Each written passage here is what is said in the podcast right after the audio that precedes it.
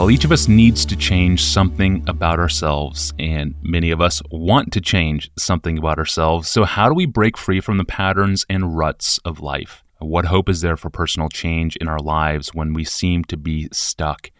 The answer comes in a marriage sermon on a glorious text in Ephesians 5, verses 22 to 33. In a 2007 sermon, here's what John Piper said Marriage, in its deepest meaning, is a copy of Christ and His church. If you want to understand God's meaning for marriage, you have to grasp that we're dealing with a copy. Marriage isn't an end in itself. This is why marriage doesn't exist in the resurrection. It's a copy. Copies aren't needed anymore when the reality is fullest on its display. Here, they're needed. The world is filled with a need for this very kind of marriage. It won't be needed in the end. It's a copy.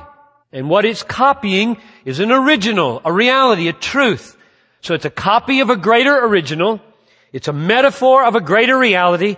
It's a parable of a greater truth. And the original, the reality, and the truth is God's marriage to His people or Christ's marriage to His church.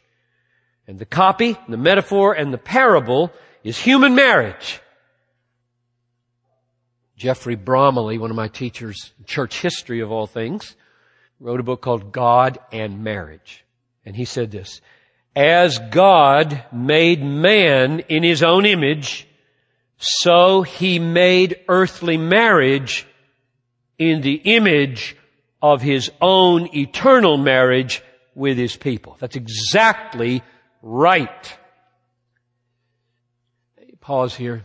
Men, I said a minute ago, if you really got this text, if it landed on you, you wouldn't need next Sunday's message, the application one, because I really believe that even though application is appropriate and nitty gritty examples are helpful and good and right for preachers to give, I don't think that's the main way preaching works. I don't think that's the main way the Bible works. I think the main way the Bible works and preaching that is faithful to the Bible works is that the Bible displays glories.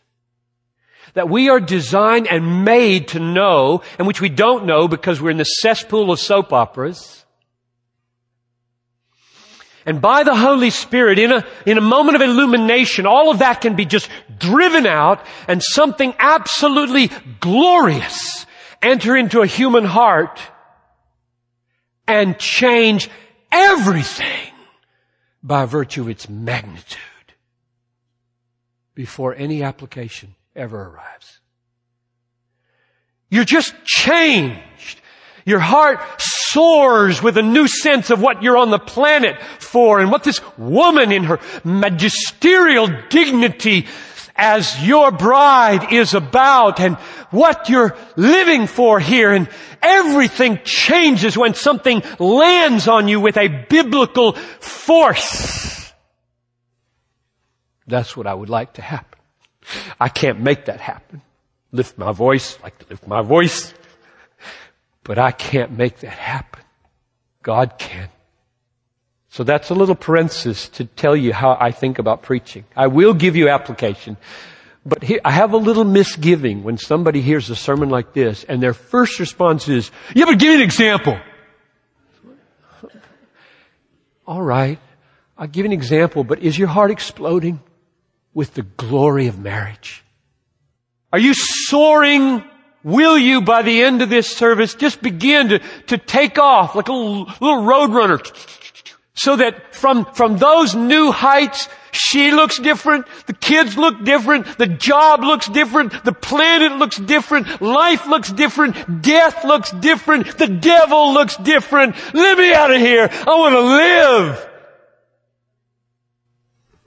Wonder changes people, not examples lists and examples, a little bit helpful.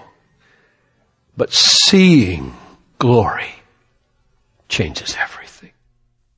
Glorious. I love that. This sermon clip was from John Piper's sermon on marriage titled Lion Hearted and Lamb Like The Christian Husband as Head part one from back in 2007. You can find the full message on our site, desiringgod.org.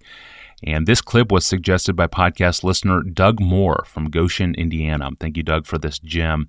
If you have a favorite selection from a John Piper sermon, send us the name of the sermon and the timestamps of when and where the clip appears in the audio, and we will share it online here in the podcast. Email me at AskPastorJohn at desiringgod.org and put the word clip in the subject line.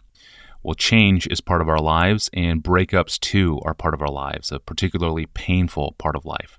But there is biblical hope for the breakups we experience, as John Piper will explain to us tomorrow as he returns to answer the question from a podcast listener. I'm your host, Tony Reinke. I'll see you tomorrow.